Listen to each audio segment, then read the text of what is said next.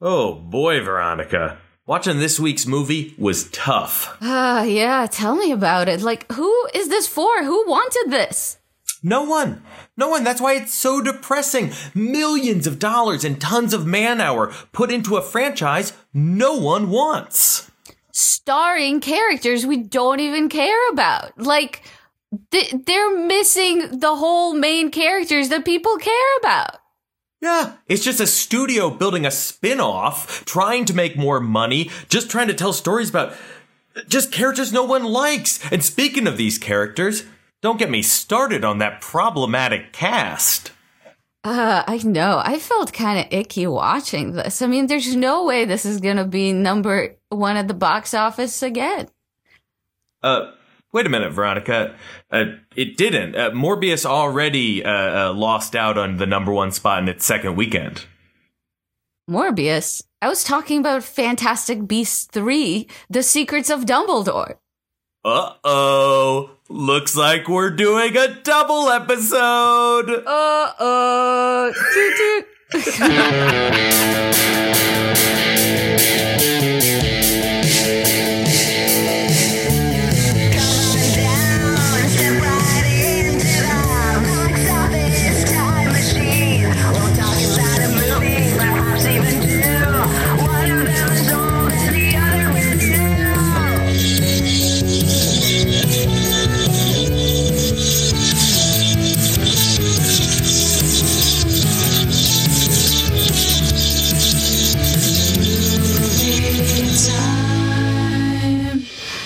Nailed it.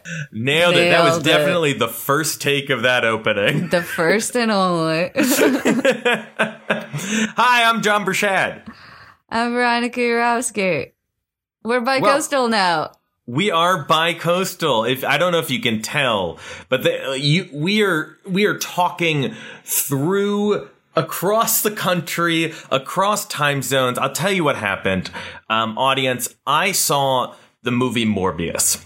And I just said to myself, oh my, I must move to that city of dreams that concocted such a work of art. I must drink from the same wells as the storytellers who told us the story of Dr. Michael Morbius. So now I live in LA.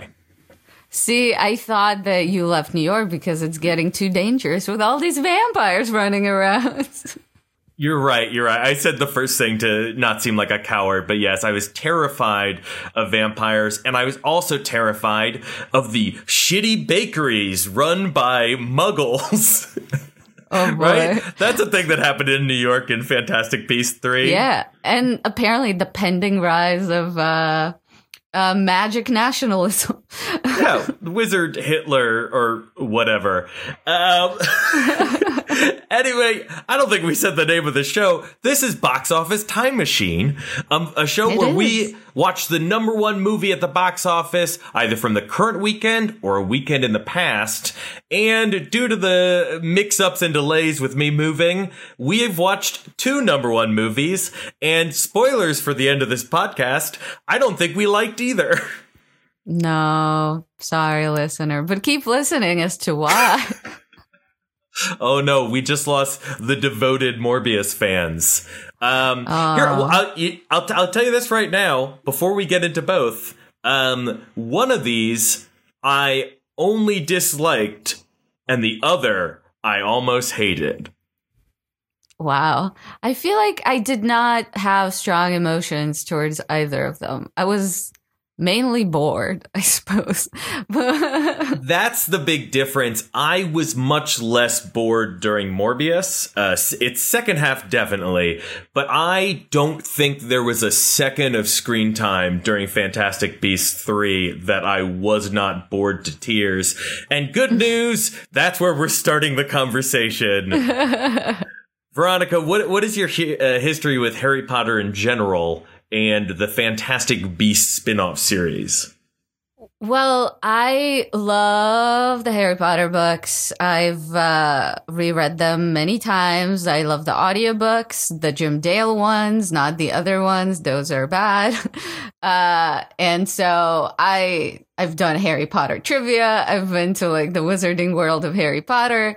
And once the movies were done, so kind of was I. I still I still occasionally listen to the audiobooks, but I kind of checked out on any new uh I don't know, Wizarding World editions past the Harry Potter canon. So I didn't see A Cursed Child. I also did not see the two previous Fantastic Beasts movies because I wasn't forced to by this podcast. uh, so, uh, so yeah, I just it felt like I was very good with the ending of the story. I found it pretty satisfying. I'll I kind of I think once we get into it, I'll kind of talk about the interesting stuff that she already introduced in the books that if I were to make a movie about lore, I would do that. Uh, Warner yeah, Brothers just, slash Discovery hire her. but yeah, it just uh, I feel like uh, I I don't have like an itch of needing more movies in that like in that universe necessarily. Uh, and it was definitely not scratched by what I saw in this with this movie, I suppose. How about you, John? Well, I have a very similar history, but uh, with Morbius. I listen to the Morbius audiobooks all the time. I go to the vamping world of uh, John, Morbius. This is not the park. Morbius section. Focus. um, I, I, I was a very, uh, I was at one time when I was the age of Harry Potter, a devoted Harry Potter fan. My, my babysitter gave me the first Harry Potter book uh, when I think I was 10. Uh, I think I was the same age he was in the first book. Um, and it was still, uh, at that time, it was still like, it was still kind of new in America. And so I like ordered like the British copies of the sequel books and stuff. And I was really into it. And then the, by the time the fourth book came out, I don't know why, I just kind of stopped caring. I loved the first three. I don't know if I was a little hipster 13 year old or something, but like, I Maybe just, it was just too long for you. It's- it's With like- book four, the books exploded. That is really. I mean, I do think that was part of it. I saw the the the page length of four, and by that time, I was already kind of going off the train, and I was like, "Nah, that's okay." I mean, I read long books at the time. I'd read uh, I'd read It, Stephen King's It, but uh, John, you know. we, we know you can read. No need to if flex. the if the Harry Potter characters aren't going to have a, an orgy in a sewer, then I'm just not going to read books that long. Um, but yeah, I, I've only Hire seen him, Warner Brothers. I've only seen the first two. I've only seen the first two Harry Potter movies uh, of the original series. Um, I was going to the third one when I was 17 and got in a car accident on the way there. So that's a story no. for a different podcast. Um, but so I never saw any of the other ones, but I did see Fantastic Beasts 1. And I felt kind of similar to that that I felt about uh, The Force Awakens, um, only lesser. I think The Force Awakens is definitely a better movie than that one, but both I was like, well, this wasn't great. But you know what? I feel like now that it's stepped in its own direction, this could be a fun spin off series. Um, and then the reviews for Fantastic Beasts 2 came out. I definitely did not watch it. And then I, I watched I watched a lot of videos going through how bad it is. So that's how I know mm-hmm. the plot. I Veronica, did I find this movie baffling because I had not seen the previous movie or read the last few books? Or did I find it baffling because the plot makes no sense and is poorly told? Or is it a bit of both? What do you think? Uh, I think it is the latter, and I will say why. Because I have not seen any of the Fantastic Beasts movies, but I would say most of like the lore and character conflict in it is from the last book of Harry Potter, Deathly Mhm. Hallows.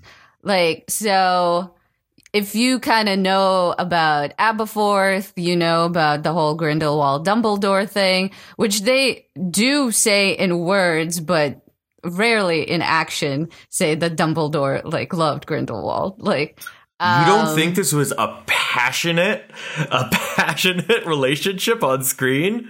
Well, it was just I so the thing I'm not sure about here is that like whether in the previous movie they made reference to it or whether it was a revelation in this movie where Dumbledore says that he loved Grindelwald. No, this is the closest they've gotten, but even still, it was written in a way that it could be a brotherly love. And then also Ugh. they cut out those two lines, um, "I loved you" and one other one. They cut those out for the uh, Chinese release. Oh gosh. I mean, all right. Well, I mean, even wizard gay love is not okay in China. Uh, all right. But uh, the whole, like, what is the movie? That, that is my main problem with this movie is that, like, why are we, why are we shown this? What is actually like, I, I'm, I'm totally like confused about the stakes in this movie because even though they keep referencing all this like Nazi imagery, like I'm not entirely even clear on what really the stakes are. They introduce a bunch of muggles, but that they don't show the impact of Grindelwald on these muggles. We don't know how their world would ever be impacted by what is happening here. We're not entirely sure like what like why people support Grindelwald nor what he actually wants. Like they're trying to convey all of that by like having like grandiose like Nazi era architecture and expecting us to kind of understand that that's where it's going. But like what are the stakes here? Why why are you telling us the story? Why are you introducing like a Dumble like Al- Aberforth Dumbledore's like bastard child like why is he important why is he the one who has to like kill grindelwald like i have so many questions about like why is this even a movie like it does it's not even really like structured like a movie in many ways it was just like so confusing that they decided to release this because it has like no climax it has no built up towards anything it has like a weird MacGuffin of this animal that makes no sense. It's just, I, I don't know. It was just, I was baffled by how this was even conceived as a movie. Well, how it was conceived is part of the problem. I mean, there's so much Right. extra-textual uh, information to this movie about why this is as just disastrous as it is. Um, and it, it's very similar to Morbius. We'll get to that later. But like, um, so you have the Fantastic Beast series. They want to make a prequel series. They come up with this idea to take the the this textbook that's referenced in the Harry Potter books, uh, uh, Fantastic Beasts and Where to Find Them. It's a textbook all about these fantastical creatures, and they go, okay, let's make it about the dude writing that book, and that sounds like a super fun kids Pokemon adventure series, right? And the first Fantastic Beast movie has scenes that are kind of like that. I, I remember seeing Right. it like there's like a 10 minute sequence. It's just like, oh, there's a big hippopotamus creature thing and it's on ice. And we got to get it off the ice. I might be confusing this with the ice dancing scene in uh, Peter Jackson's King Kong. I don't know. Both movies that are very hazy in my memory. But then there's a thing in the original Harry Potter books where uh, uh, J.K. Rowling um, a- like claims she aged up the narrative with the readers, so it got darker and more serious as it went on. And I don't know what they were. The balance did not work in Fantastic Beasts 1. Because you would have basically a, a scene from like a Pokemon movie, and then you'd have a scene where it's like, oh, by the way, in the background, Wizard Hitler's getting ready to go. And it just never Yeah. meshed. Um, then they make a second movie, which is much more of the dark stuff. They uh, build it up, and neither of us have seen that movie, but I've, I've read about it and watched clips from it. Uh, it's a movie that very heavily, uh, other people have said, very heavily demonstrates uh, Rowling's inability as a screenwriter, which, like, for all the terrible things about that woman, the fact that she can write books better than she can write movies is not her biggest flaw. The fact that she demands to try to write movies is one of her flaws. Not her worst. Don't get me wrong. Not her worst. But, um, but uh, uh, so she wrote that movie, and it's it ends with a ten minute exposition dump where just every character shares their secret backstory. But then also uh, Grindelwald in that movie played by Johnny Depp reveals that his plan is that he wants to kill all the muggles because he has foreseen World War II happening. Because this takes place in, I think, the late 20s. Um, and a bunch of people, after that movie came out, a bunch of people pointed out wait a minute if Grindelwald's trying to stop World War II, then that means that our heroes are trying to make sure World War II happens. And also, like, what is easier to stop World War II from Gr- Grindelwald's perspective? Kill all the humans or kill one or perhaps, I don't know, up to five humans who are leading the charge? If he can see the future, he can also see, like, who are like the leading characters yeah. in that disaster and avert it that way. Well, I think the idea is that he's uh, that his real goal is just killing people, and he's using. I mean, part of the problem is like, let's be honest, Dumbledore and Grindelwald are just Professor X and Magneto. That's that's that's just it. That's what they are. They are the X Men characters, Professor X and Magneto.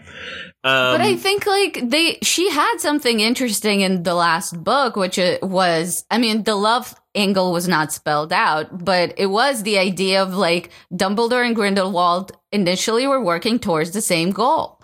And mm-hmm. then it sort of, it came to a head and Dumbledore uh, came to a senses and stopped. And then that's when they had like their big fight.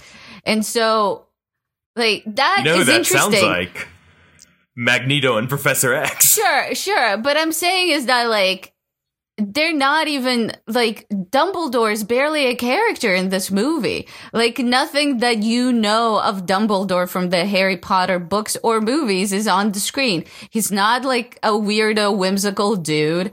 He like we barely see him do magic. We like if it's a story about him and Grindelwald, why do I care about Newt Scamander? Like why like why does she I guess like back to your whole thing of like it's tonally v- way off. We have the Pokemon creature movie and then we have like a very like a political allegory. But it seems like the movie is a poli- at this point the movie is a political allegory with a Pokemon movie being like squeezed into it as opposed to the other way around.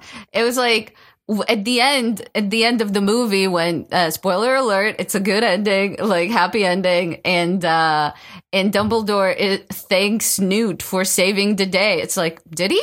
Like he he introduced an animal out of a suitcase. Anyone could have done that and it wasn't even his suitcase. It was the suitcase of a lady.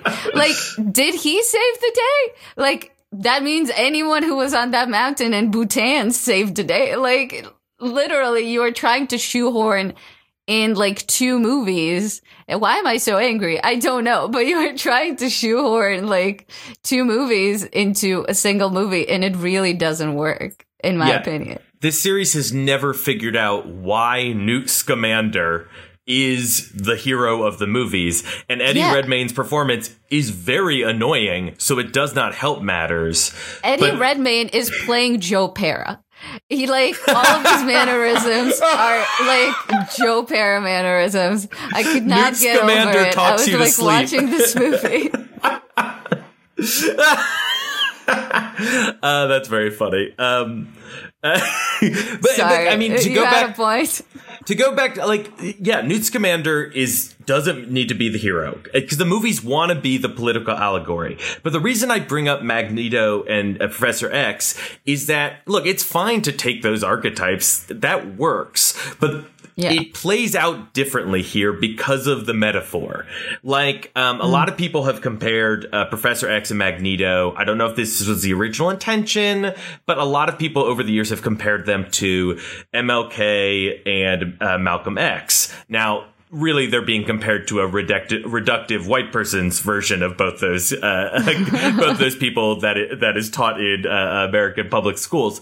But but that is that is one thing, and it's two people who are arguing over a civil rights issue.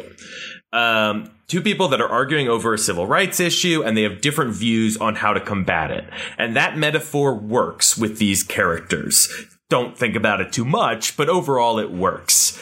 Now you have that same dynamic in the wizarding world, but you have the problem where Grindelwald in the Harry Potter books has already been heavily connected to Hitler. He is basically wizarding Hitler. We have been told that while the muggles were fighting real Hitler, the wizards were fighting wizard Hitler. And it was just happening simultaneously. So then there's also the problem that the wizards are not an oppressed group. They are infinitely more powerful than the humans, and they are also prejudice against the humans. So they are the Aryan race in this allegory. They are the Nazis. So it makes sense for Grindelwald to be Hitler, but then he can't also be. I like the things just don't connect because you have like okay, I guess Professor, I guess uh, Dumbledore wanted to, at one point wanted to kill all the Muggles, um, but then he changed his mind, and so now he's the purest person in the world. So says stupid sp- uh, wizard Bambi. But like, I, it just the allegory doesn't work. It's poorly thought out uh, by Rowling's uh, by Rowling, and then that is just the background. That is the foundation for the adventures of a hero who has no place in this story. Why would anyone want to watch these movies? I was, yeah, I was also just confused about what purpose any other non Dumbledore Grindelwald character served in this movie. Like, what is the purpose of Jessica Williams, for whom I'm very happy that she got to be in a Harry Potter movie because she's very, she's a big fan. And what is the purpose of Baker Dude? What is the purpose of guy who infiltrates Grindelwald's, uh, like, uh, group, but then proceeds to do nothing until he betrays them. So like what what was the benefit of him ever being there? What is the purpose of like the two women in the store. Like it was just like uh You know what this reminded me a lot of? Um the final Game of Thrones seasons. And I Oh, think I it's a similar thing where, so this movie, um, and we could get into some of the plot as if it fucking matters, but this movie, if you know anything about the behind the scenes, uh, these movies have not been doing well. Yes, this movie got number one at the box office this weekend, but it's the lowest haul for any Harry Potter movie by a pretty good amount. It's lower Right. than the last one, and it's lower than the first one, um, uh, of the Fantastic Beasts movies.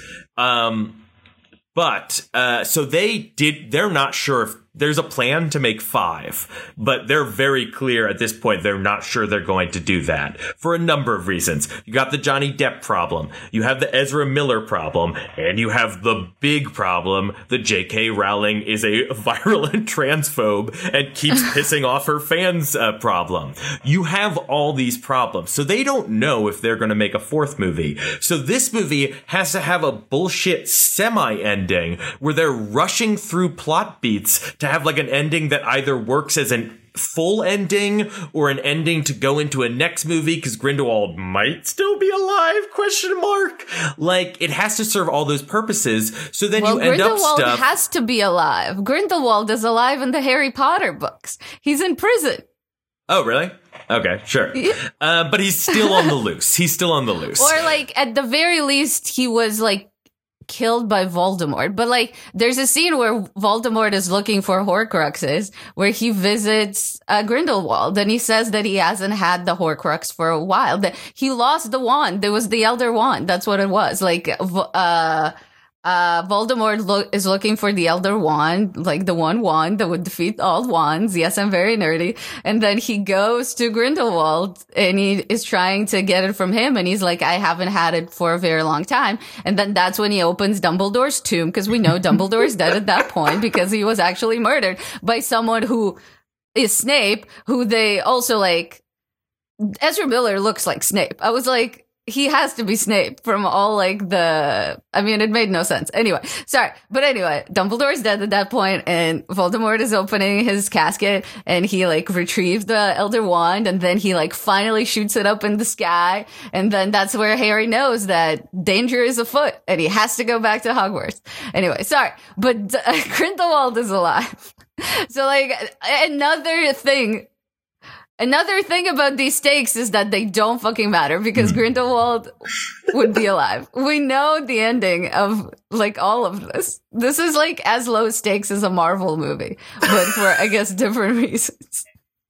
You don't have to apologize. As nerdy as you are about Harry Potter, I'm as nerdy about the Fantastic Beast movies. I love all Okay, my yes, yes, favorite yes. characters. uh, Queenie and Newt and Theseus and whatever. Wow, you remember three names. That's good. but um uh, but like uh, the so the, it's all rushed um uh, so like i was saying it's all rushed which is why you end up with stuff like the character of Kama who is a character who's like, okay, I'm gonna go be a spy with Grindelwald, but then he gets to Grindelwald and he's like, oh, maybe I'm gonna be on Grindelwald's side, maybe I'm a double agent, and then at the end of the movie, he's not. He helps the good guys. So end of story.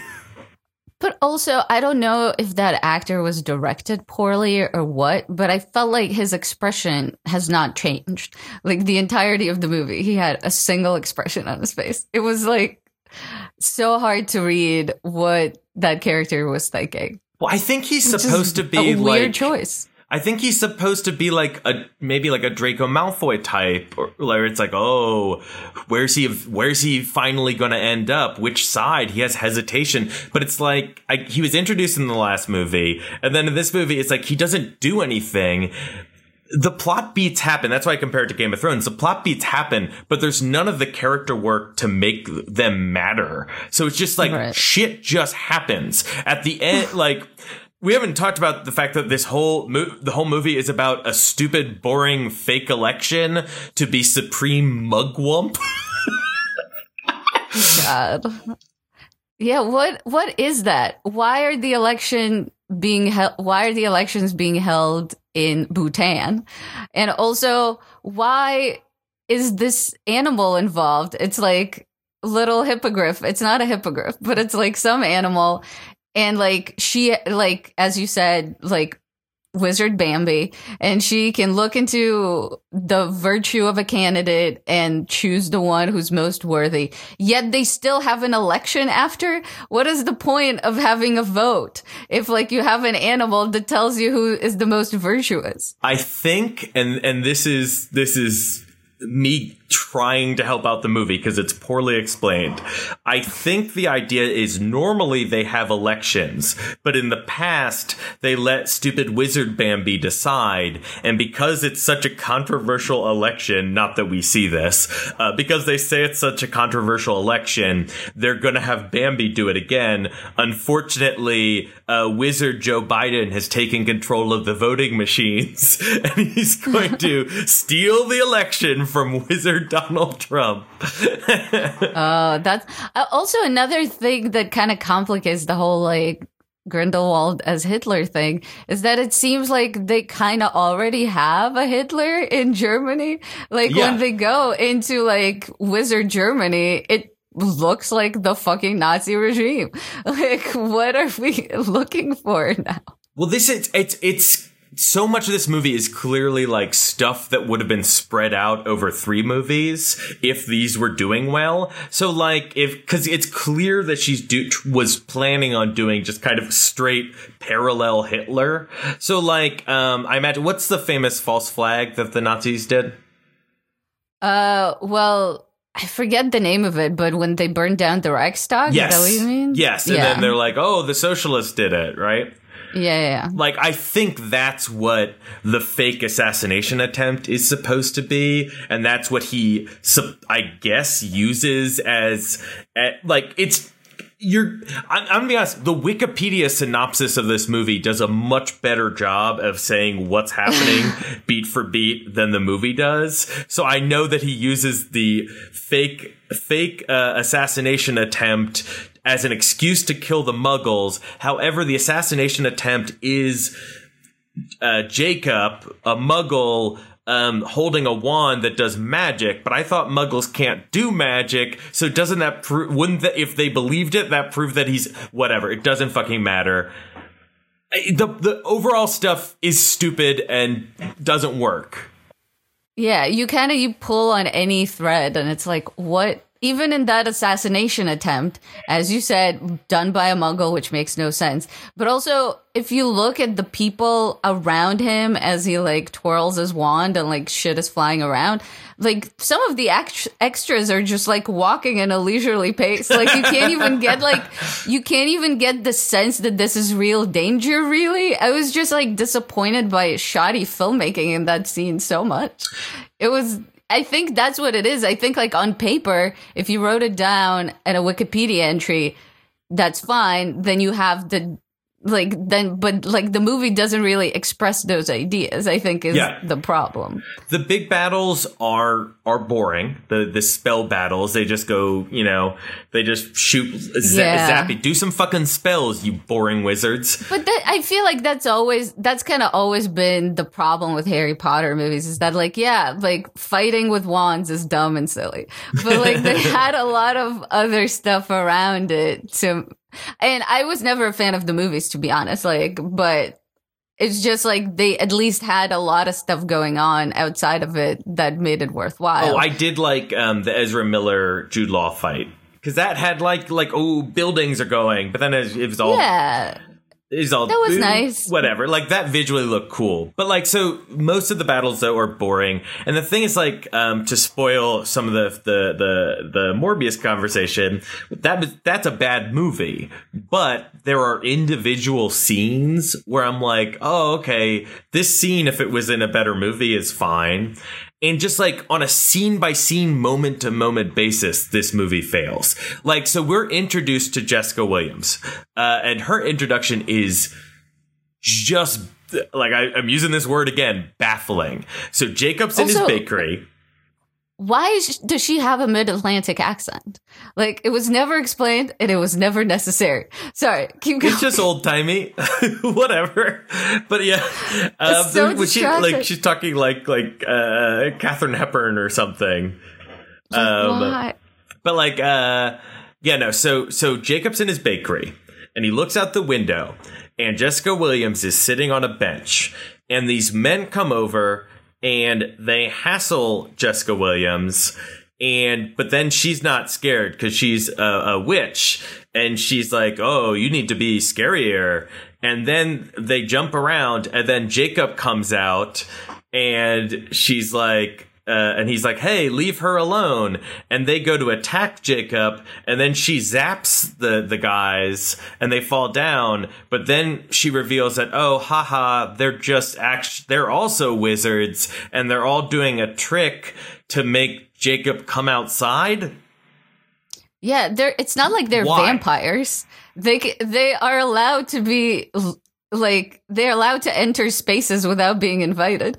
Like there's no reason. She says something like oh you're you're such a brave man as if she's like trying to pr- like the the i think the movie is trying to say that the reasoning of this is they have to sh- like prove that he's courageous. But like he's been in two movies. What so the fuck is the point of this scene? that i feel like i decided I I I assumed that you were going to do all the research, and I decided to be the person who did no research and came into this call. So I was also confused by like this cast seems very like I don't know compared to basically having a British star in every role in Harry Potter. Like this cast seems like very like low caliber. Well, Don't you think? Part of the idea was that this was kind of the American series, and it was like, uh, or they were going to travel to a bunch of different areas, and so it was like Newt was the one in the first movie. It's like Newt's the one British guy, and all the other characters are American. Um, but then the movies didn't do well, so now they keep going back to Hogwarts over and over again for thirty minute periods. So the whole this this is the American um, Harry Potter series doesn't really work. Also, I don't know if you know this, but um, they cut not the female lead from the series. Was that like because is that the snake?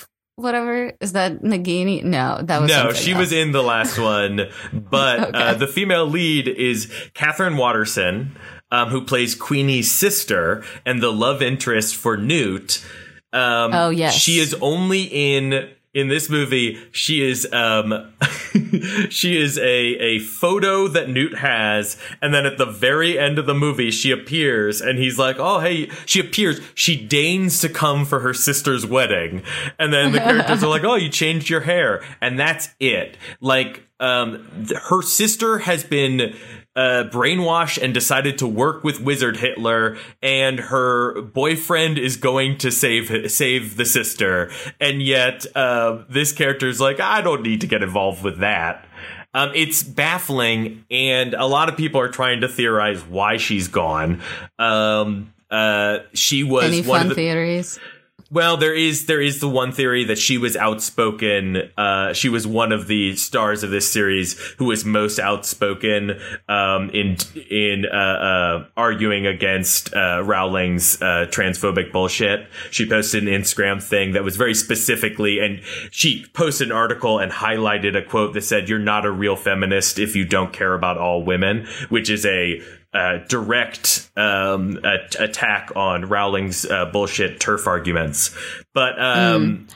but then I've also seen people be like, "Well, this movie's like it filmed so long ago due to the uh, pandemic that."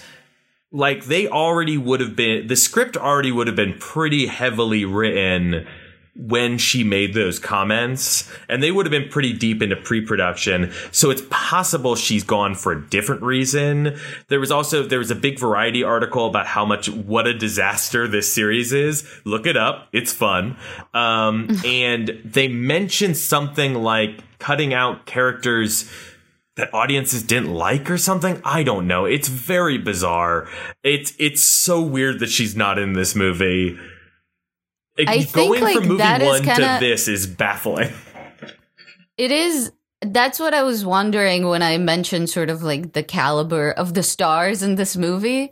I wonder if we're heading towards like another like Woody Allen situation with J.K. Rowling, Hmm. where it's like only a few people who either like don't care or like are on our side or whatever it is, like would like participate in these movies and then like everyone else kind of just stays away to avoid like you know uh the heat of like having to explain why you're working with JK Rowling.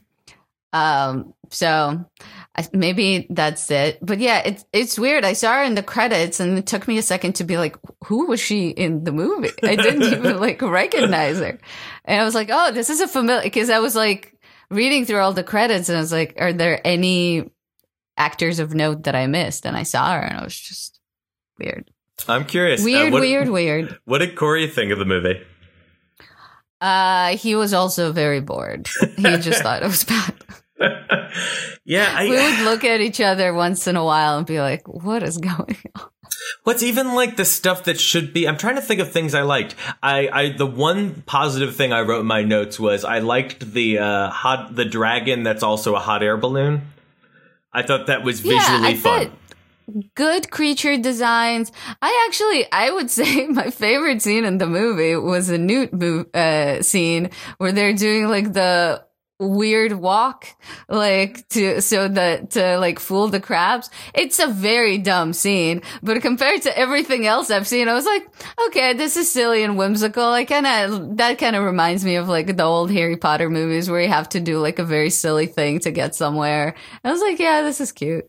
Yeah, I was still that. That's in a whole prison sequence where his brother gets arrested for no reason, and then they go to the prison. But the prison appears to just be a place where prisoners are fed to a giant scorpion, a scorpion Yeah. crab, for reasons like. What, what were the rules in that? What were the rules in that place? Why were the lights sometimes going the when a person's So lamp apparently, goes out? if your light if your light dims, that's when the or your light dies. That's when the scorpion pounces. But yes, they did break it a bunch of times. In case you're curious. Weird. I, I had one other positive note, and I don't even remember what I, I meant by this. Helper creatures are cute. Helper. Oh, because he had like little like um uh like platypus and uh and they had their own Groot. Like They've the been- the yeah. little like yeah. The twig and the platypus that loves money, those are in uh, those are in the first one. I, I assume the second one. And there is one joke, like they have a little char- a little bit of characterization in that the uh, the the plant guy is smarter and wants to help Newt, and the platypus does not give a shit and just likes money. So there is one cute thing where they're flying through the sky, and um, the platypus reaches out its hand, uh, seemingly to help the plant guy, and the plant guy reaches out, and then the platypus instead just grabs a piece of money out of the sky and lets the platypus fall, uh, lets the plant fall. That was funny. That's cute. Does have C3PO a with like an? R2D2 who's just a dick. I think that's funny. Okay. Well- uh, yeah. Uh, oh, another thing I was confused about, like, are like, why is Dumbledore recruiting these four people to help? Because they're the characters in this series. It, there's no reason. Why is this zookeeper running the show? Why aren't you casting like McGonagall with like a famous person? I assume McGonagall eventually will be like an important part of it, and it's like a random woman. Yeah, Like I have so many whys. I did. I did read uh, some Harry Potter fans were like, McGonagall should not be alive yet. I mean, that's also true. Apparently, Yeah, I was trying to remember how old Dumbledore was when he died. Uh, I think he was like over 120 years old, but I forget. and he died in the 90s. Well, so the books start in 95, right? I'm Or so 90? sorry I asked this question. Uh, but yeah, so he dies in book six. So it would either be 2001 when the towers fell. yeah, Coincidence? Dumbledore's death, truly the 9/11 of the Wizarding world. Dumbledore falls from the uh, from the watchtower or the bell tower. I am whatever it was. so The- excited to get a spin-off series about Wizard uh, uh, Wizard Osama bin Laden, who's also somehow trying to stop 9/11 because the movies But make no also- sense. again like even like the whole idea of grindelwald like being all about raw raw pure blood it's like that's basically what voldemort was about yeah, and and voldemort was at least i don't know he was a more interesting character. Uh so it's just it's basically kind of the same thing but and that's the thing the last thing i want to say is that like if you want to make a movie about Harry Potter lore from the past, why not just make a movie about the rise of Voldemort the first time? Like you have all the characters that the fans love. You can have like young Snape. You can have young Harry Potter's dad. Like that Oh. would basically be Harry Potter. Like, and there's a lot of interesting stuff that they keep bringing up. You would have like Mad Eye Moody back when he was like cool and sprightly and had both of his eyes and both of his legs. Like you, you have like all these characters that we have learned to love in the books and you can just cast like younger versions of them. Like, and have them go on again a foretold adventure because we know with Grindelwald he doesn't succeed. We know what happens to Voldemort. It's kind of like the same like it's not like one is better than the other in terms of like being surprising to the audience. So why not at least invest in like a lot more characters that like the audience already knows and a story that they're I would argue more curious about I- than this. I would say I would wish they didn't uh, didn't do that. I think it's the Star Wars problem of like you have this big universe that could like l- you could tell any story you want in this world. Why why are we just looking at why are we just going to follow Luke Skywalker's grandfather and fucking Harry Potter's Dumbledore's Right. brother and Well, I mean that's kind of like the Scream problem too, right? Like everyone has Scream to be doesn't related have to a problem. Sidney It's a perfect franchise. No, but I think like at least when I was reading the books, I was curious about what happened then. I actually, I don't know, Snape is probably one of my favorite characters. I wanted to see like young Snape be bad. Like that would be way more interesting to me than like focusing on like because she kind of wants it both ways. She doesn't do what you are saying she should do, mm-hmm. which is like move it entirely into a different like wizarding world world. Like she still is trying to tie it into the Harry Potter stuff. So why not tie it into the more interesting stuff as opposed to this? Like you can still have Dumbledore be in love with Grindelwald there too. Like it was still happening there. Like there's no reason not to do it then, but you don't need to like shoehorn in another Hitler like villain. Like yeah. why? I think I mean the young story of Grindelwald and Dumbledore like uh, coming at odds. Basically, what the first X Men First Class series should have been. That could have been interesting, but then you have the problem is that they refuse to put any literal gay content on screen. So it is like I I, I compared it to Star Wars recently, and then I forgot like oh it's exactly like Star Wars because literally the Star Wars prequels are Lucas like retelling the rise of Hitler through Emperor Palpatine. So I don't know why all these series are like, we got to do a prequel where Hitler comes to power. But like, I feel like you could stick with Newt Scamander. You could eventually do a World War II story, but he doesn't have to be the one to fight Hitler. Think of all the World War II movies that exist where the main character doesn't literally fight Hitler. You could just do Wizards at War if you want to do that. Yeah.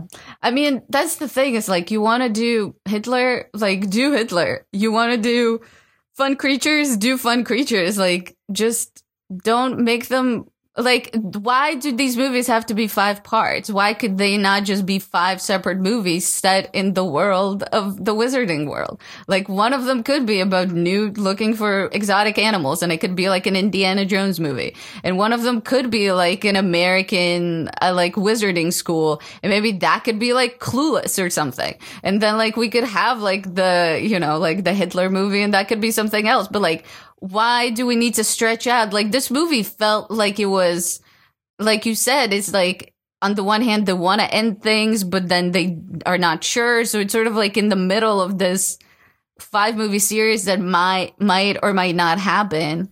But it's like, do you have five movies worth of story there? Like you can just make keep making like standalone like fun genre stuff. I feel like that would be so much more interesting. I think there's there's a huge uh, subgenre of war movies or, or, war novels war stories war war tv shows that are about like it starts in the the golden pre-war days and you introduce a bunch of characters and then like the war starts to come and we see how they're all kind of separated by war over time and how like oh this person goes to fight, this person stays at the homestead, yada yada. And I think that mm-hmm. could have worked. Clearly, like Rowling in her shitty, turfy, neoliberal way is concerned about the rise of far right populism in the world today. Like, and that's what she's trying to do with this movie. So I think you could have done something where it's like, oh, these fun characters live in a fun time,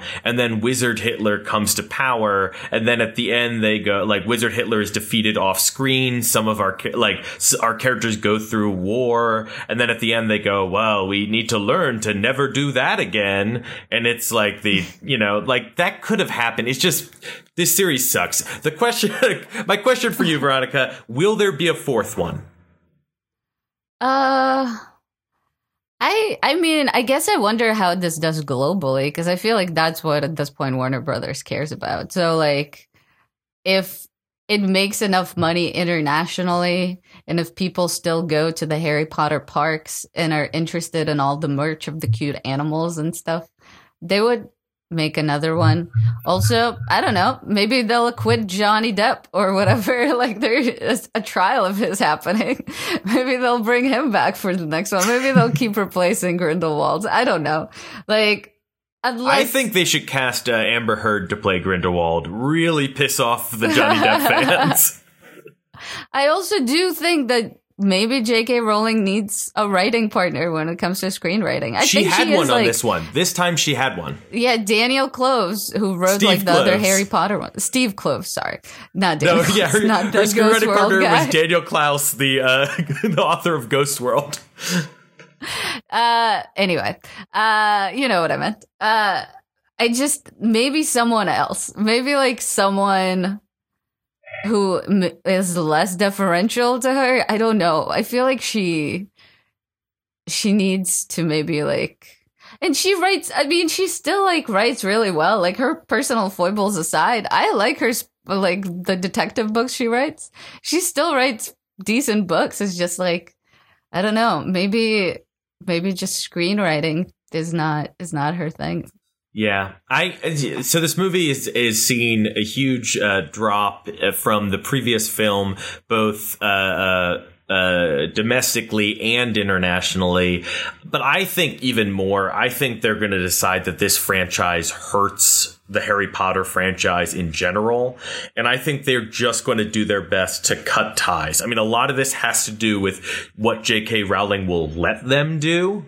Like I'm Right. I don't think she's the type of person to allow them to be like, "Hey, you will make more money if you publicly separate yourself from this. If you let us start a new thing that you're not involved with creatively, we'll just give you money and you will keep getting money." I would imagine A she doesn't need any money and B she's too stubborn and proud to allow that to happen because this is clearly not someone who uh, is open-minded and and you know uh, can take in new information well um, but yeah I, I think this series is done and i will not miss it. But you know what? Uh, it's also done in our conversation. All right? You got anything else to say? Well should we grade it? I cowardly Ooh, backed I off do- of my segue. I, I do I do want to say one thing though, uh, is that I hope that if they do stop this, they invest their resources in actually making like a Game of Thrones like version of Harry Potter. Like just invest a ton of money in retelling like each season as a book and you give it a huge budget and you make it like actually good as opposed to the movies, which were at best mediocre. the Alfonso Cuarón one aside. and I- I I, like think that that, money should go to feeding the hungry. Um, but you know, we each have different priorities. The Hungry for Harry Potter contest. All right, Do- are we going to grade grade uh, grade this? Yes. All right. Um, uh, three, two, Three, two, w- one. D plus. Oh, oh, I was going to go C. So we're, we're I'm not one away. But you know what? Fuck it. I care more. I care more about our traditions than this movie, so I'll move it to a C minus. All right. I'm sorry. yeah, I was like, I was oscillating between a C minus and a D plus, and I was like, I don't want to give this a C of any kind. All right. Well, uh, to wrap things up, I, I literally just looked at my phone and just saw uh, today is uh, the 19th, uh, Tuesday. Just saw the headline that Ezra Miller was arrested again in Hawaii last night, the second time Wow. in a few weeks. So yeah, I, I'm I'm holding to my bet that there won't be another one of these movies.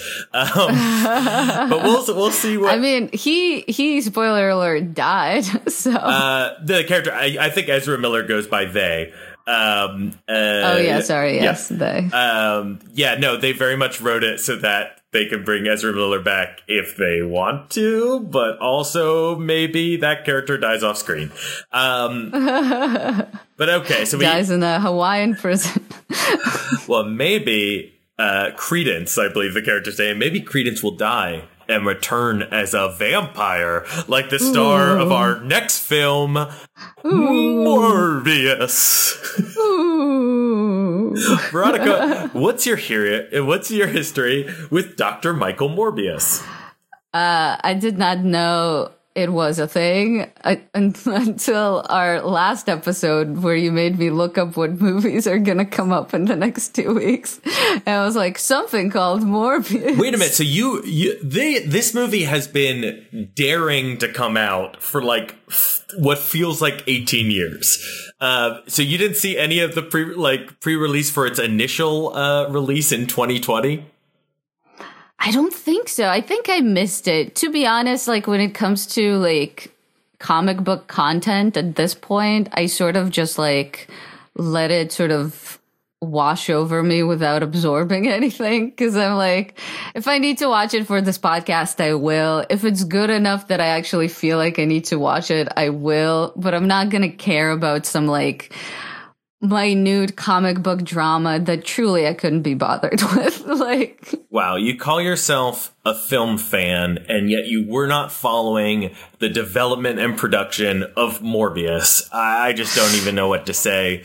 But I'm sorry. For, Should we cancel the podcast? No, it's okay. We'll, we'll, we'll, talk about it later. Uh, we'll, we'll see how uh, the international box office goes for the podcast. Um, but uh, for anyone who, like Veronica, somehow does not know what this movie was, uh, I could already say in past tense because it's already vanished from the planet. but it's interesting enough to still talk about because Morbius. So you argue. Morbius is a tertiary Spider-Man villain. Um, uh, created in the Spider-Man comics in I would look it up, but I don't care. Uh, decades ago, and um, was a villain who then eventually became kind of an anti-hero and and did uh, uh, did stories with Blade, whatever, but not like. This is not Venom we're talking about. This is a much lower Spider-Man character.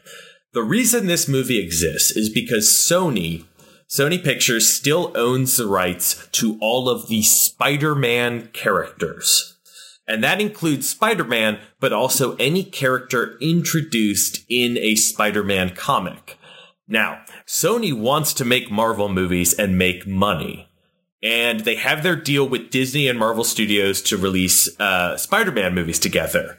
But they have decided to also try to create a universe of the other Spider-Man characters. That's why we have a Venom movie. That's why we have this movie. That's why they're going to try to make a Madame Web movie starring Dakota Johnson for some reason because those are the characters they have access to. They were trying this before in the Andrew Garfield series. They were going to make a whole Sinister Six franchise. Um, it's a stupid idea. No one wants to see these spin-off movies. However, a broken clock is is right twice or wait what's the expression the, a broken clock is right once a day or twice a day. A broken clock is a blo- broken clock is right twice a day, and those two times were Venom One and Venom Two, because somehow those movies made a shitload of money. Their next attempt, Morbius, did not make that much money because no one wanted it. This is I w- yeah. I would argue it probably cost less too. So maybe it was good for them. I don't know. Maybe not. uh, this movie costs on Wikipedia says 75 to 83 million. I love that range. Um, and it is so so far made back such an affordable movie. so far made back 146. So depending on uh, marketing, and remember they had to do marketing for this movie about four different times because of the pandemic. Uh, it's very likely this movie is not yet profitable. Um, but yeah, so Morbius is a doctor who becomes a living vampire, which means he's a vampire, but not a ghost vampire. He's not dead. He's just got vampire bat powers. W- whatever. Who cares? That's what they had to work with. And I'll be honest, a movie about a vampire superhero sounds fun. And this movie sucks. Spo- spoilers for my opinion. It's not good, but for, uh, uh, uh, mostly in the first half, there were scenes that I enjoyed. As a campy, supernatural super movie, I enjoyed, say, the opening sequence where he goes to a spooky cave and a bunch of bats swarm around him. Like, that was campy and fun. I did not have a problem with that. Mm. There weren't enough uh, of scenes I enjoyed. I feel like my experience watching Morbius, as far as I remember, because it was like three weeks ago, uh, was that I was like, oh, this is just boring. Like I, I was expecting for it to be terrible because the mm-hmm. reviews mm-hmm. all made it seem like it was the worst movie in the world. And it was just a very unnecessary movie. I to be honest, until kind of the last act, I couldn't point at anything and say that it was necessarily like incompetent in like atrocious ways that would like require this level of vitriol. And then like by the end, I was mostly confused because the ending makes absolutely no fucking sense. But we'll get to that, I suppose. there, yeah, uh, there were, you know, the knives were out, so to speak, for this movie. Um, and there's a hilarious Hollywood Reporter, I think, op-ed of this guy who was like, Oh, "Do yeah. people even like movies?" It's like they didn't want Morbius to be good, and it's like, like I go into movies hoping they're good, and it's like, no, dude, the trailers for this was terrible, and people didn't expect this to be good because they didn't want it. People don't like the idea that these studios are just shoveling shit at them, being like, "You'll watch this, right?" You'll you'll go see a Spider-Man movie with no Spider-Man and a, a an anti-hero no one cares about. You'll go to see that, right? Like people don't Also, like, like- that feeling. the whole idea of like it's like such a the whole idea of people wanting to root against movies is so bizarre. It's like it's one of those like comic book fanboy culture things that I hate is the fact that you have this like symbiotic relationship where you think that you do. Oh no, parasocial relationship is what I'm looking for with comic books to to or with like franchises to the point that you are rooting for your foes to fail. Like who gives a shit? These are all produced by giant studios who care about nothing more than their money. Like, why, why are you like team Marvel and why are you team DC? Why can you not enjoy both of those franchises if you choose to? Or like, why do you need to root for the other one to fail for you to feel better about yourself? It's so fucked up. No adult goes into a movie theater hoping that this movie sucks. Like, it's such a bad premise. It's um so I also I, I think we've talked about this um on the podcast a lot. Like I I am baffled by the people who like yeah, there were tons of people on Twitter who were like the people who were furious that Spider-Man No Way Home wasn't nominated for Best Picture, and the people who were like furious that someone would deign to give like a, f- a three and a half star rating to the Batman instead of four stars. Like those people are psychotic. And this Or the people who voted in mass for the Flash, like to be Well, that is the, most, most crowd cheering moment in cinema history. The Flash Oh, God. did Anyway. enter the Speed Force and then get arrested in Hawaii twice. Um, but uh, because he was speeding. it's a laid back island. You can't drive that fast. Um, That's true. but uh, but like this piece, the Hollywood Reporter piece, tries to be like tries to use that language of being like, yeah, it sucks when people like take sides against movies, but this is a bad example. Like the this person, uh, the article, if you want to read it, it's hilarious. Is called Morbius and when the critical consensus bites. Um, there's nothing wrong with legitimate criticism or not liking a movie, but the reaction to the poorly reviewed Jared Leto started months before months before it even opened. Yes. People did not want this movie or like the idea of it. Um, the reaction surrounding Morbius has left me somewhat disillusioned by the notions of subjectivity and giving films their fair shot. No, it's that people fe- can tell when it's a dumb cash grab, and this was a dumb cash grab from moment one. Um, anyway, the movie itself, I actually have a lot of notes because there were a lot of funny scenes in it, but it is not as truly terrible. It's not like a fun, terrible movie. Like, don't go watch it expecting that.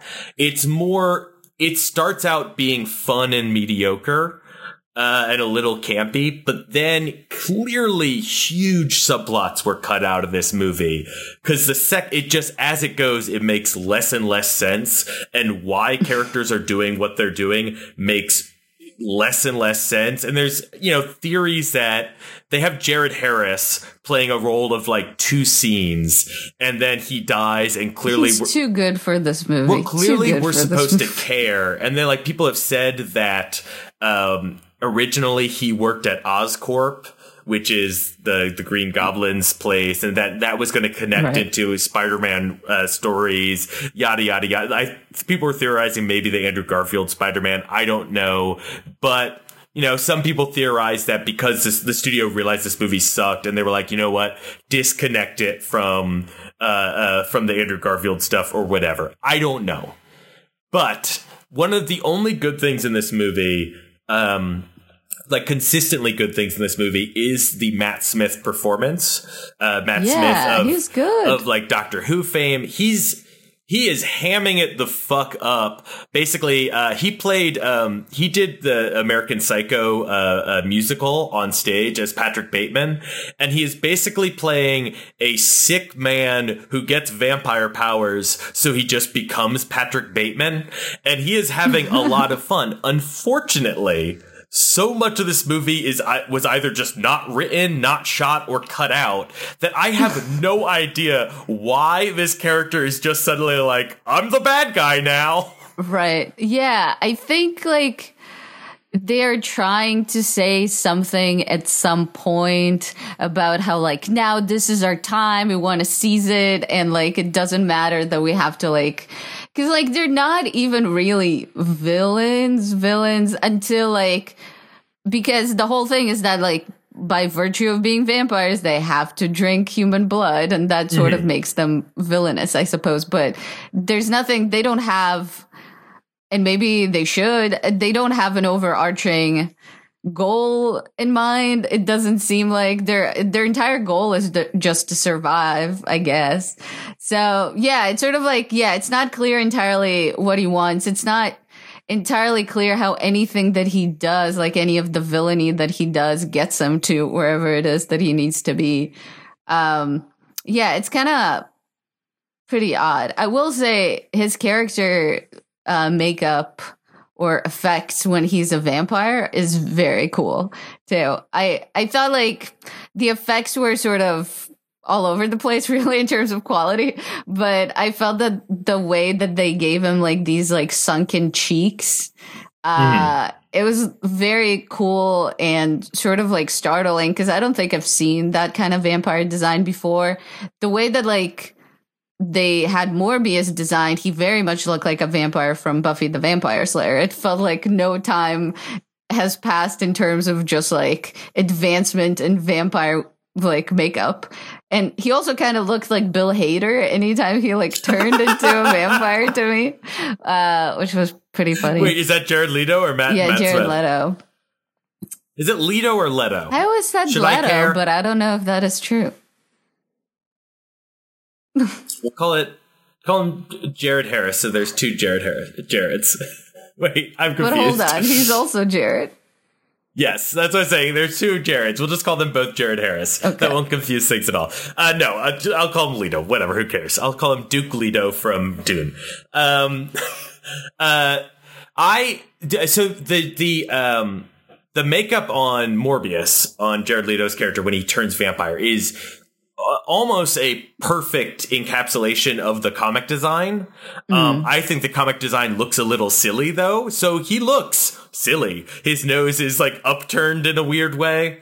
But like I think that is actually part of the problem is what they chose to make exactly like the comics. So um, so this is a story about you have these well at its core two two men from from childhood they've had a terrible illness one of them becomes a scientist and is trying to kill, uh, cure the illness before they both die he finds a cure unfortunately and it turns him super powerful however it also makes him evil uh, the other guy wants the cure. He does it. He becomes evil and doesn't care that he's evil. While the first guy's like, no, we can't be evil, yada, yada, yada. We've seen variations on this story before. Sure. But there is a weird thing where in any story like that, or in any vampire story, when someone becomes a vampire, there's usually some sequences where they like enjoy becoming a vampire or any kind of like cursed like The Fly, the scenes where Jeff Goldblum's like, "Oh, look at me! I'm on the ceiling! Isn't it cool? I'm so strong and I'm ripped now." Right. You know, before his fingernails start falling out. um, but we don't get that here because of, they take the direct uh, uh, origin story from the first few issues with Morbius, where the moment he turns into a vampire, he kills a bunch of dudes. he kills a bunch of dudes on the on a boat, and the movie tries to make it clear that like, don't worry, these are bad dudes. Um, but like they have a problem where they do that from moment one but they want him to be a sympathetic anti-hero because they're trying to turn this like villain into a guy who can lead his own franchise. So he has to instantly feel terrible about being a vampire. Mm-hmm. So we don't have like you'd expect there to be scenes where like the two of them are vampires and having fun, but then we start to see how like the Matt Smith character like takes it too far or something. Right. But we just do not have that. So instead, Jared Leto's like, I shouldn't be a vampire. And then Matt Smith is like, haha, off screen, I became a vampire, tricked you. And then Jared Leto's like, oh no, I'm gonna stop you. And Matt Smith's like, well, I'm a supervillain now. So that reveal just, was so bad because they were trying to the usual do, suspects yeah, reveal. they were trying to do a usual suspects, but it wasn't clear enough that like like his walk did not change significantly enough for it to actually have that effect.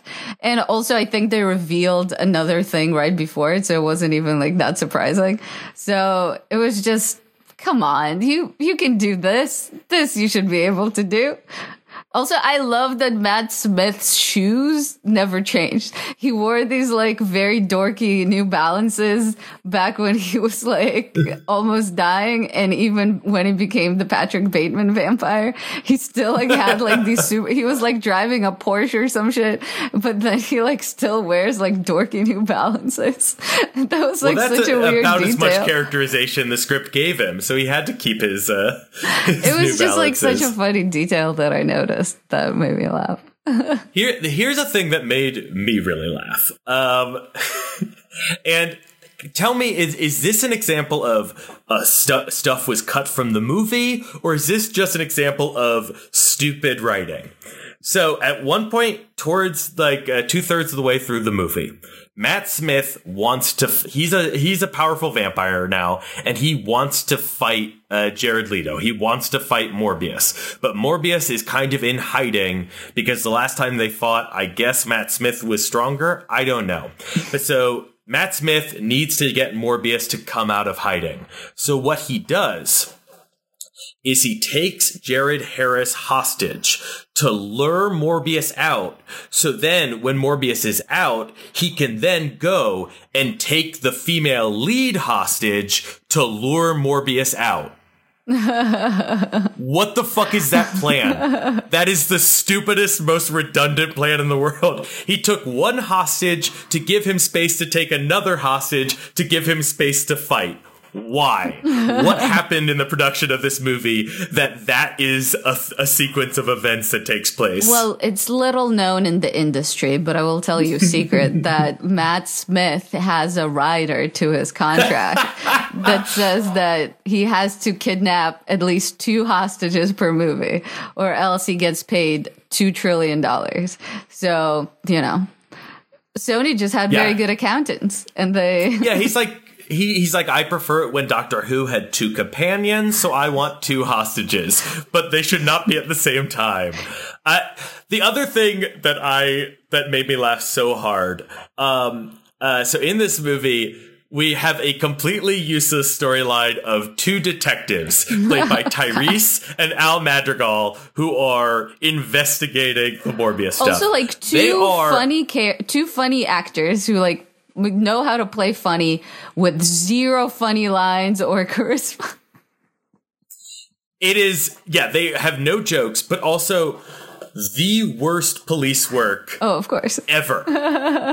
they in the first scene so they find all the people that Mor- when morbius first becomes a vampire on a boat and kills a bunch of army dudes who are on the boat they find you know the all the all the dead bodies on the boat and uh, Madrigal goes to um, Morbius's uh, girlfriend, who was also she was the one survivor on the boat, and he goes to her and he goes, "So, all those bodies had holes in their in their necks, almost like vampire fangs.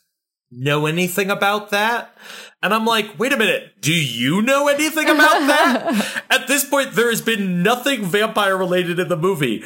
You're jumped. I mean, it's a good hunch, dude, but why, why are you talking to her as if you already know what this movie's about?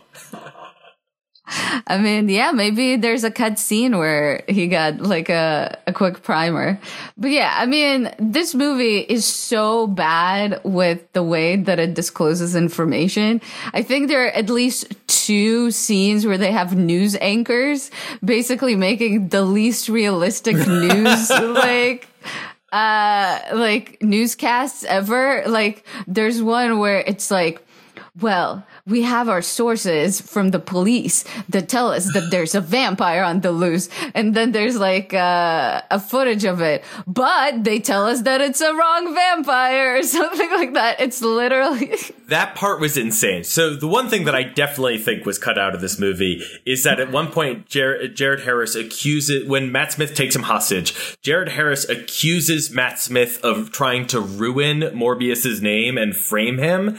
And that has just not not been well demonstrated in the movie. Eventually, like we find out that like he killed this nurse, but like whatever. Right. So they are the the police are and the news are all trying to find Morbius, and I want to get back to the whole being a fugitive thing in a second. But they're looking for him, and then the police are like, "Wait a minute, we found the security camera footage that shows that it wasn't Morbius; it was this guy, Matt Smith." And then, like you said, the news is like, "Morbius is on the loose." However, we have a source that says this guy. It's not like this guy might be involved. It's the footage where if you rewound it two seconds, you'd see Matt Smith kill the victim. So it's like, why are you even still mentioning Morbius? It's clearly this dude. But like, the- yeah. Why are you you have the footage. Like you have all the information. Why do you need to give us the misdirects for no reason? These uh, these are the worst police officers ever. They just, they know that the female lead is involved. She exits the hospital. They just let her go home. Then they're just like, okay, let's follow her. And they're just randomly following her. You're, you're the police. Like, just go meet her at her house. They're chasing her. She avoids them by getting on a bus. And then we get the stupidest moment of the movie possibly that Morbius is just on that bus. Like she sits, it's yeah. one of those scenes where like she sits down on a bus and he's got a hoodie over his head and he's like, Hey, it's me. And it's like, yeah, you see that in normal movies, but in normal movies, when that ha- scene happens of like the character, like the character on the run sneaks up to talk to the other character, the other character is in a location that they would normally be, that the fugitive character would know to find them at. How did he know she was on that bus? She was just running away from police officers and happened to jump on this bus, and then he just yeah. happened to be there. Yeah, there's no no like scene of him following her or anything like that so that he would know where she was. There's actually a very good version of this in the in the show Slow Horses. Have you seen Slow Horses? It's on Apple TV. It's quite good. But there is a scene where this guy, like a spy is following his target and his target keeps like avoiding him and avoiding him and avoiding him. He like takes the bus, he takes the bus to the other side and it's all that stuff. And you almost sense like the spy is about to lose him. And then like the guy like takes like his last sort of like decoy bus and he sits down he like breathes and he's like oh finally i'm here. And then the camera pans and the spy is right behind him. So he like he caught up with him but it's kind of surprising. Yeah. and it's kind of cool because you like saw him follow him. So then it's like a good satisfying ending. Here it was just like Oh, okay. I guess in movies like this, like there would be like a secret meetup on a bus. Let's not go through the trouble of actually making it make sense. Let's just like have her be on a bus and have him be on the bus too. It's I wonder if maybe there was a deleted scene that they talked about meeting up. I don't know. But as it plays, she seems to just coincidentally get on that bus. And then the two of them just go to a restaurant together. They are both wanted fugitives. He is famous for rejecting the Nobel Prize, although he flew to get it and then and then rejected it, as opposed to just being like, "No thanks, I don't want it." When they nominated him, whatever. Um, there's a lot of dumb stuff in this movie. The dumbest is, of course, the ending. I'll save that for last. We could get to the absolute insanity that is the credit sequences of this film. But I want to go. Th- let me just go through some of these notes as some of the other insane bullshit. Um, do you remember when they first we first meet the female lead? Uh, Morbius and the female lead. I should look up the character's name of the actress. The actress is Adria Arjona, plays Martine Bancroft. Sorry, how did I forget that name? That's a great name. Um, uh, when we first meet Martine Bancroft, she and Michael Morbius are helping care for children who have the same disease as Morbius, including a little girl. And that little girl, uh, we meet her, we have a whole scene with her, she's very cute. Then she goes into a coma, which helps inspire Morbius to test the whole thing on himself. Great. What happened to the little girl? Uh, well, there was like one extra scene that he comes to visit her, I think. I was there? Uh, I don't think so. yeah. I don't think she ever comes back. No, no, no. There, I think there's another scene where he like he's trying to avoid the police or something like that, so he goes to visit her for some reason. It it didn't make any more sense than that. Like it didn't add anything to the story. But yeah, there's like an extra scene where he comes back to the hospital. I remember. Uh, well, maybe. Uh, does she ever get out of the coma? Uh, I don't know. She was definitely in her bed still. I think he like sits next to her bed. oh, I yeah, maybe what that's her it. But yeah, status no, she. I guess she's just still in a coma. um, Yeah. Sorry, little girl. Uh, well, I guess we can't turn her into a vampire. Although I, I that'd be fun. A little like interview with the vampire, Kirsten Dunst character. Um. uh, what else do I have here? Anything else that interesting? How the fuck did he get on that bus? I already said that. Um, I have something called the coffee test. Oh, yeah. When they go to the restaurant, she gives him coffee, and he's like, "Is it?" I I just didn't even understand that. He pretend she drinks it. Like, did she put holy water in the coffee? Oh, I don't know. I don't remember this part at all. There's a so weird thing where he drinks you. the coffee and he goes blah, blah, blah. Just kidding, I'm fine. And I I don't even know what was happening. Oh, yeah. I'm not sure what it is. That's Cool. a good point. Uh, uh, um, I As I, I, said, ha- I was bored through most of this. I have My mind might have wandered. what the hell was the ending? And I'm not. I'm. Whoop, sorry. Ugh. I have here. Uh, so outraged. I have here, yeah, I'm dropping my shit. I have here, what the hell was the ending? And I'm not talking about the credit stuff. That's insane. But the ending itself, and I'm reading the Wikipedia to try to remember it. I just, re- Oh, can I freshen your memory? Please, because please. my thing. So basically, somehow they end up in this cave. Matt Smith and Morbius. They end up in a cave. I thought they were on a roof. No, but eventually they go. It, they fall into some crevice Oh, or like Yeah, some yeah, yeah. like some underground thing, and then uh, uh, and then basically Morbius is close to dying, but then he's somehow able to summon a bunch of bats, which it, it was never explained how he can control bats and all those bats engulf Matt Smith and I think they like put him on a spike or something and that's how he dies. Yeah, well, they give him the, the, the, the cure for the cure. They give him the, the thing that, that stops the vampire stuff and kills him. But it's also like, there's a whole thing where, Hold on, who gives him what? uh, uh, Mor- Morbius gives him the uh, the anticoagulant, which kills him. Oh yeah, he gives him. Oh maybe whatever. I was so confused by the bats. It's like how how why are bats like are bats famous for helping vampires? Like how does he control bats? Like why why are there so many bats? I was just it was it felt like such a I I know that they were like, wow, this will blow people away. we have we're gonna fly all these bats and it's gonna be a big visual thing and they're gonna like kill this guy. Yeah, because we've like, never seen a superhero movie that featured a lot of bats before. There is just no Well- other super, superhero that uses bat imagery that I can think of. Cause I was like trying to figure out, like, it's not like they, aside from the beginning of the movie when he takes, you know, like bat DNA or whatever and injects it into him, there's no indication that he has any affinity with the bat at all. Like, why, like, why is that the, Deus ex machina of this movie of like them, him just summoning a bunch of bats. It was just I was so confused by it. It was so stupid. Yeah, and then the girlfriend also becomes a vampire, but just in a close up of her eyes. It just also, I think it was mostly Because just she- weirdly edited because he drinks her blood.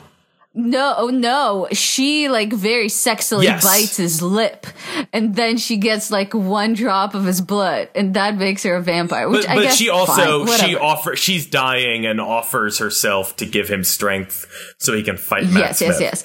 But that's not that's not how like him drinking her blood is not supposed to do anything in the vampire the transition to vampire process.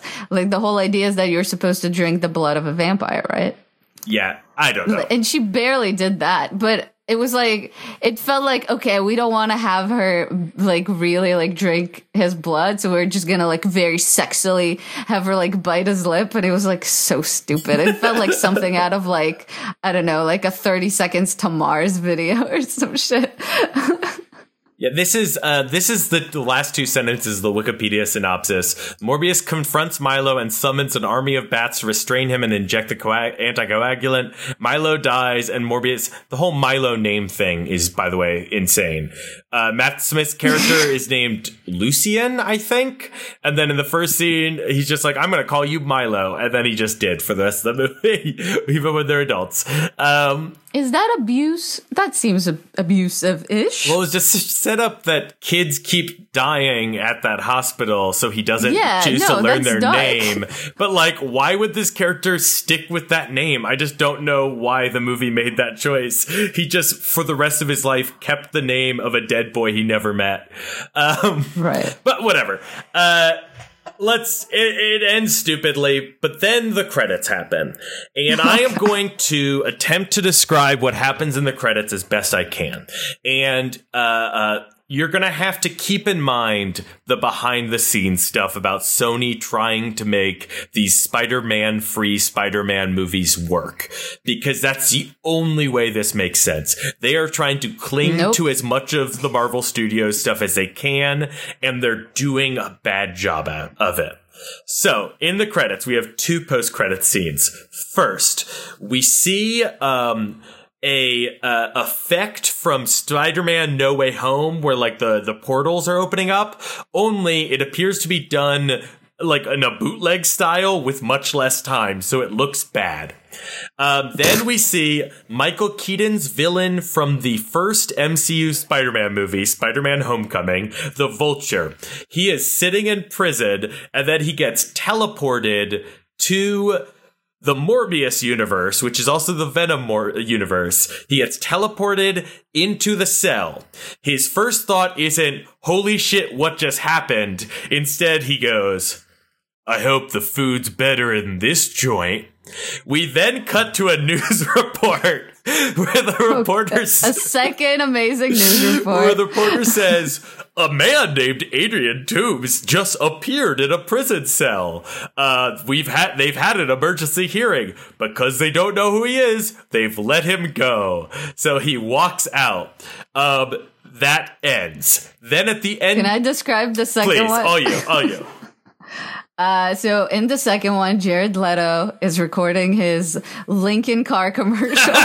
He's like driving through some like dark, you know, desert roads and he chances upon like, uh, I think it's like some sort of, uh, like a barn or something.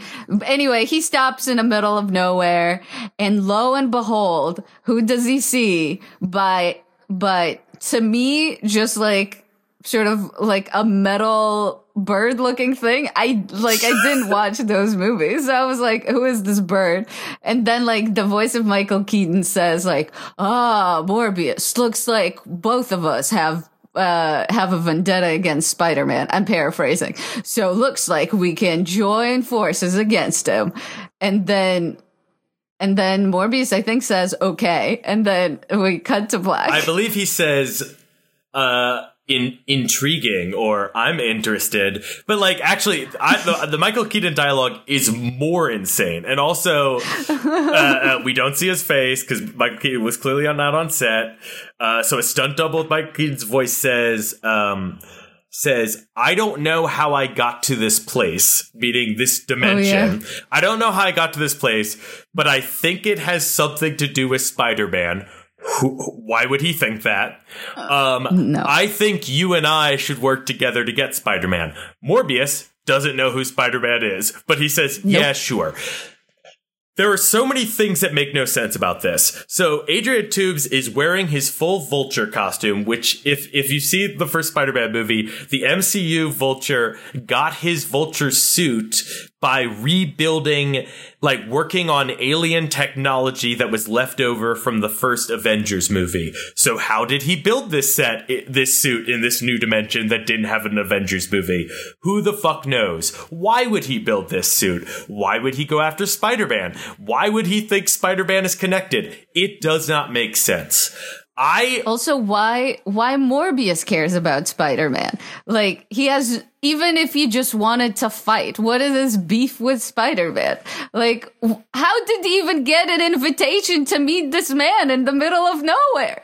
Like why Why would the vulture Okay, you've been teleported to a new dimension and it's like yours but slightly different. Your first thought is, "Hey, boy, I want to beat up the li- that little kid, that high schooler um, that I met a few years ago in my dimension.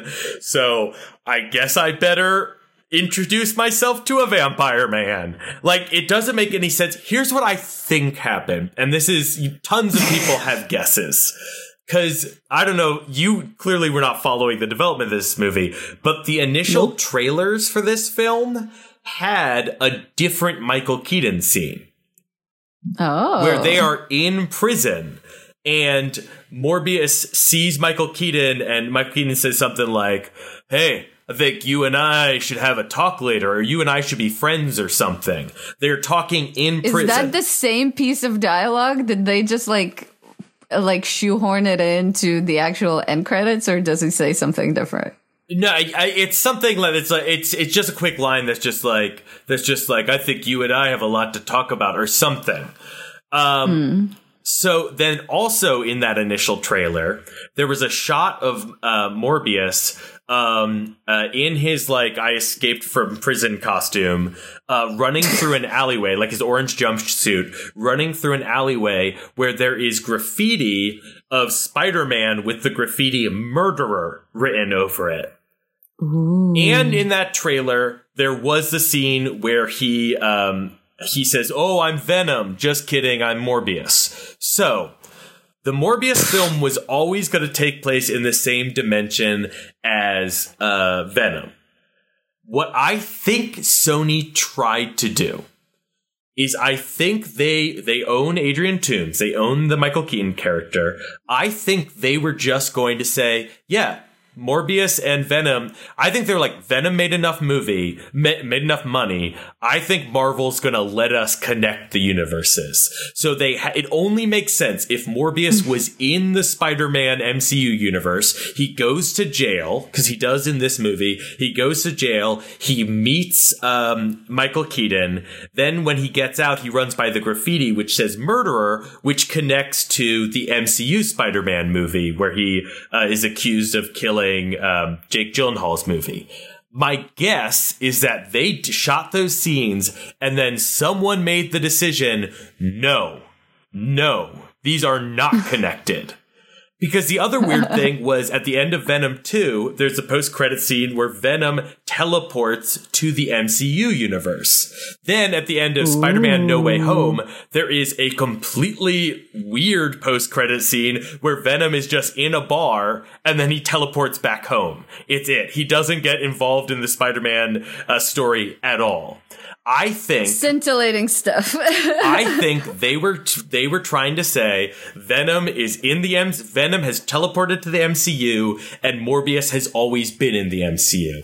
And then someone was like no fucking way and put a stop to it. I don't know who that is. It could have been Sony being like, let's disconnect from the MCU and do our own thing and maybe we'll put him in uh, the Gar- the Andrew Garfield universe. I don't know, but all I know is what is on the screen could not have been the plan. Because first of all we saw that there were reshoots. We saw that the scenes are completely different. And also it makes no fucking sense. The venom post-credit scene in spider-man no way home makes no sense. Nothing in this movie makes sense.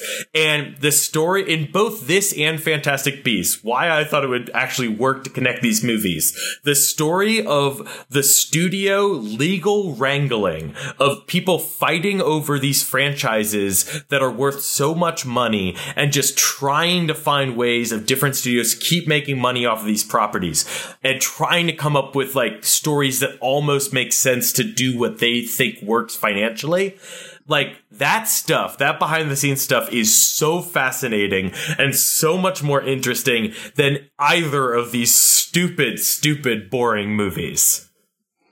Yeah, but it also is just so sad. Yeah. Because it's just like, yeah, no one is making movies because they have interesting stories to tell anymore. Like Sony is making Morbius movies because if they don't make a movie every five years, their IP expires. So they have to like churn out these like bullshit movies that make no fucking sense because otherwise they lose Spider-Man. It's like, it's so depressing. Also, it's just like, even if the idea of this movie is that like you have like the Sinister Six, who are they gonna fight? Like, it's not like they can fight Spider-Man. Spider-Man is in the Marvel universe. I guess they could have a different Spider-Man, but that's just so stupid. And it's, yeah, it's like all this like IP shenanigans as opposed to actually making a story that makes sense and is good and might be original. My my guess is that yes, they originally planned on having him f- be in the Tom Holland universe. Then someone put a stop to that, and then they were like, okay, maybe it's the Andrew Garfield universe, or maybe even Tobey uh, uh, Maguire. I don't know. But then No Way Home came out and was such a huge hit that I bet Sony is like, oh shit we can actually make new Andrew Garfield movies. Let's connect it to that universe. And then like it was such a big hit that they were like, wait, Morbius is a bad movie. Uh, cut all the connections to Andrew Garfield. So now it's disconnect. So now it's just this weird thing where it's like why is the vulture saying this stuff? Why is Morbius meeting this man? Just it's none of it makes sense. And it's like you you're not going to build a franchise off of this cuz no one cares No. about this character and none of the plot stuff makes sense. It's just one of these post-credit scenes that we've seen a few examples of where they just throw shit at the wall to be intriguing, but it's clear they don't know where they're fu- I don't think they know where they're fucking going with this cuz it doesn't make any sense. But also, even if they did at the moment, like you illustrated, like anything could change. Like there could be a new executive who's like, nah, this is bullshit. Like I feel like every time I, I've kind of probably, I mean, those screenwriters make a ton of money, so I don't feel mm-hmm. bad for them. But I feel like it's probably a very shitty working situation where like every time you have to make changes to your screenplay that are not based off of any like, actual like good advice. It's all based off of like what kind of IP we could get at this particular moment. I I would think it's very possible. You imagine this. Imagine like anytime you're working on something, uh, and your boss comes down and says, "Oh, we we ha- we changed what we want now completely. You have to change everything." That happens in every work where people have bosses. But okay, imagine you're a screenwriter. You get told, "Oh, we don't have that actor anymore. We're casting this actor. You've got to age up that character to make sense with this actor or something." That happens all the time, and that's frustrating. But imagine sure. the studio comes and goes, "Oh hey, the movie takes place in a different universe now. Make it work." oh god. Yeah. It's just man. Just make movies with stories that are full stories that people care about. And then after you've done a few of those, then you can start being like this character who's already had a good story can meet this other character. It's just, it's such a yeah. sad disaster and just, it's so much money. $80 million went into this, at least. That's insane. Right. Yeah. No, it's so sad. Cause like all these people forget that initially all of these IPs were original ideas. Like, why not try to make more original ideas? Obviously, yes, there's more risk to it, but at least like when you succeed, you have now new fodder for everything else that you want to make, like for sequels. But you just, I just, all of these superhero movies make me so sad because it's just the same thing every fucking time. I just I want people to stop watching them so that we can move on. I am complaining about the money that went into Morbius. Like I said, uh, the listed the online listed box office for that was 75 to 83 million. That's really a drop in the bucket. Uh, Veronica, do you know how much Fantastic Beasts 3 cost? Oh, I assume around 200 million or something. The listed box office is 200 million dollars to tell a story that isn't a story about characters that no one cares about in a franchise no one likes. Yeah. Well, I mean, that's like a week of like Universal Studios receipts. I'm sure they'll be okay. Uh, uh all right. Do you wanna do you wanna give Morbius a grade? Yeah, let's give it a grade. I'm curious. Does the alphabet go that far? well, all right. Hmm.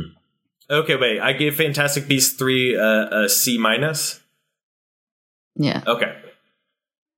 All right. Why don't you count us down? Three, two, one. C. D plus. So you gave them both D pluses. I I've I felt very similar feelings watching both of these movies. I feel like I get, gave them like these grades from for different reasons, but I feel like both of them warrant the same grade, I guess. The scene where like I think you could make a spooky horror themed superhero movie about a vampire. And there were the scene where Morbius is all, first becomes a vampire and kills all the dudes on the boat and he's like slashing their throats and they do some pretty effective throat slashing in a PG-13 movie by having him like turn to mist the moment he kills them and the mist effect looks cool. That scene I enjoyed. And there's just nothing in Fantastic Beasts 3 that I came even close to enjoying, really.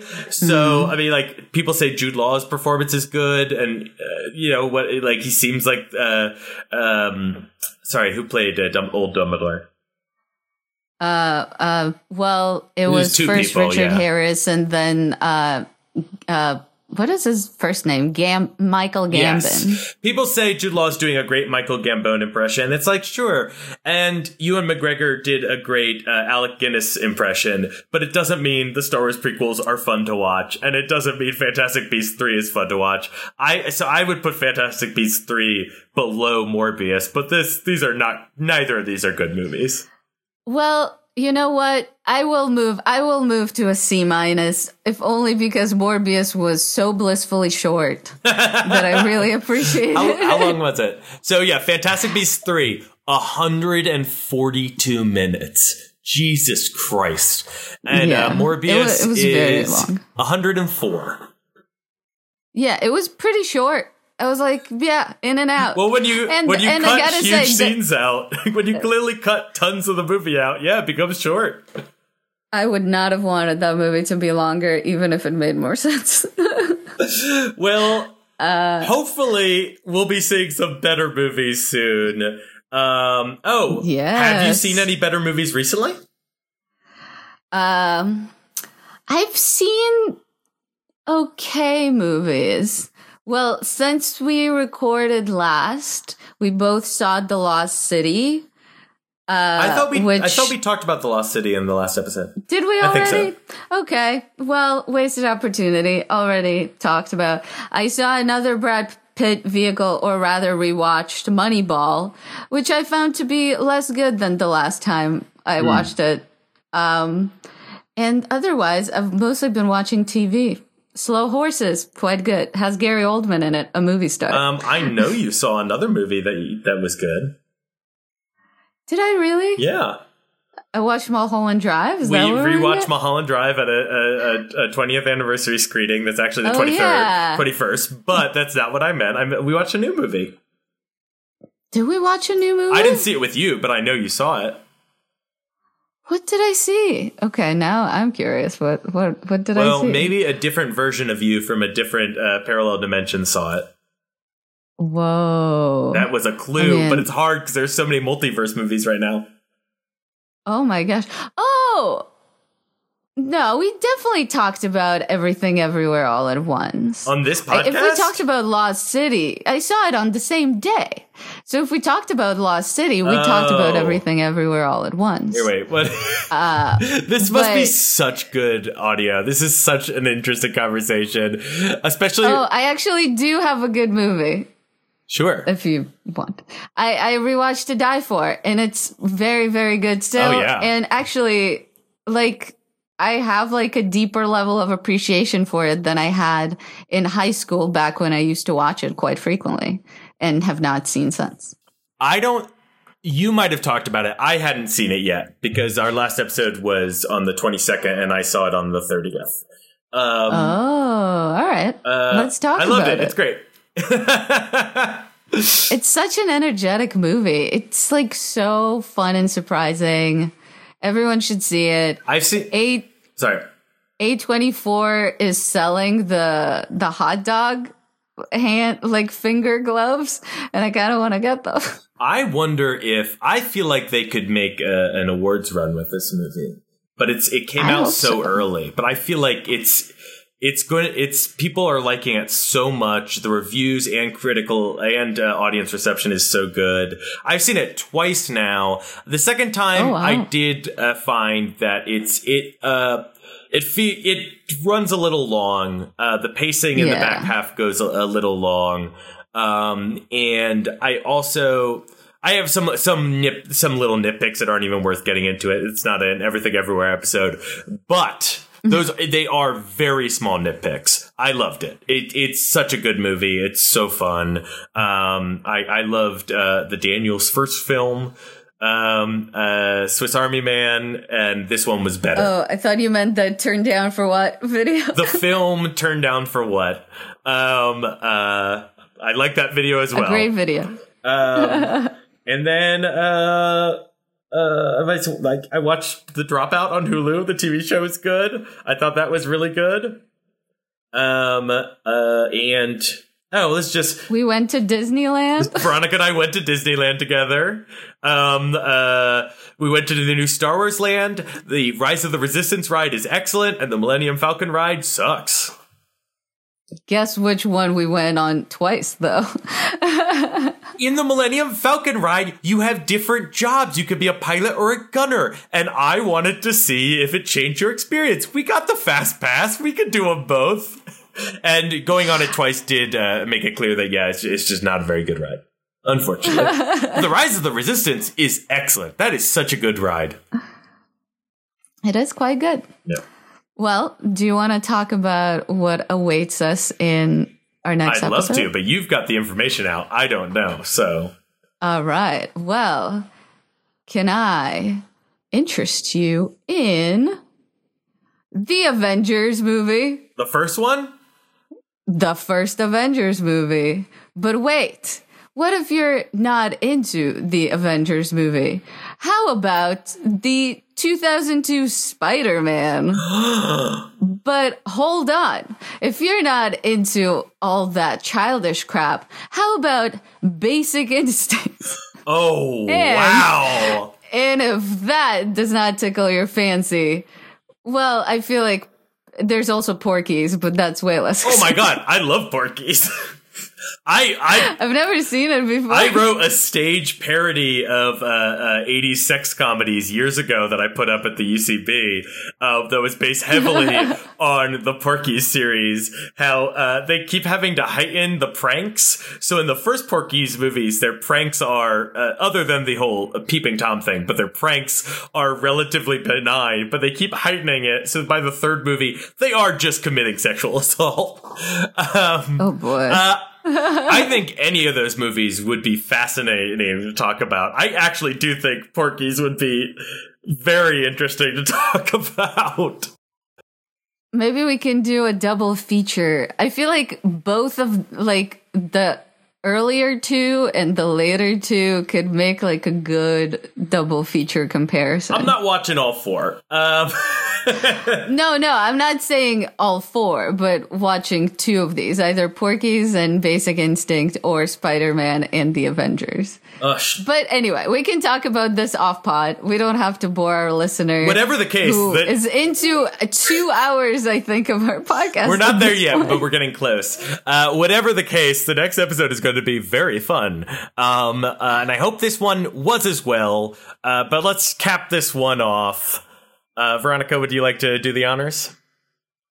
Toot toot toot toot toot toot toot toot toot toot toot. Right, and I'll do the Morbius one. toot toot Morbius. Vampire.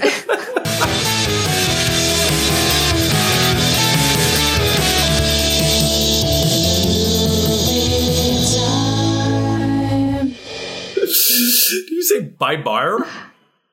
I said vampire.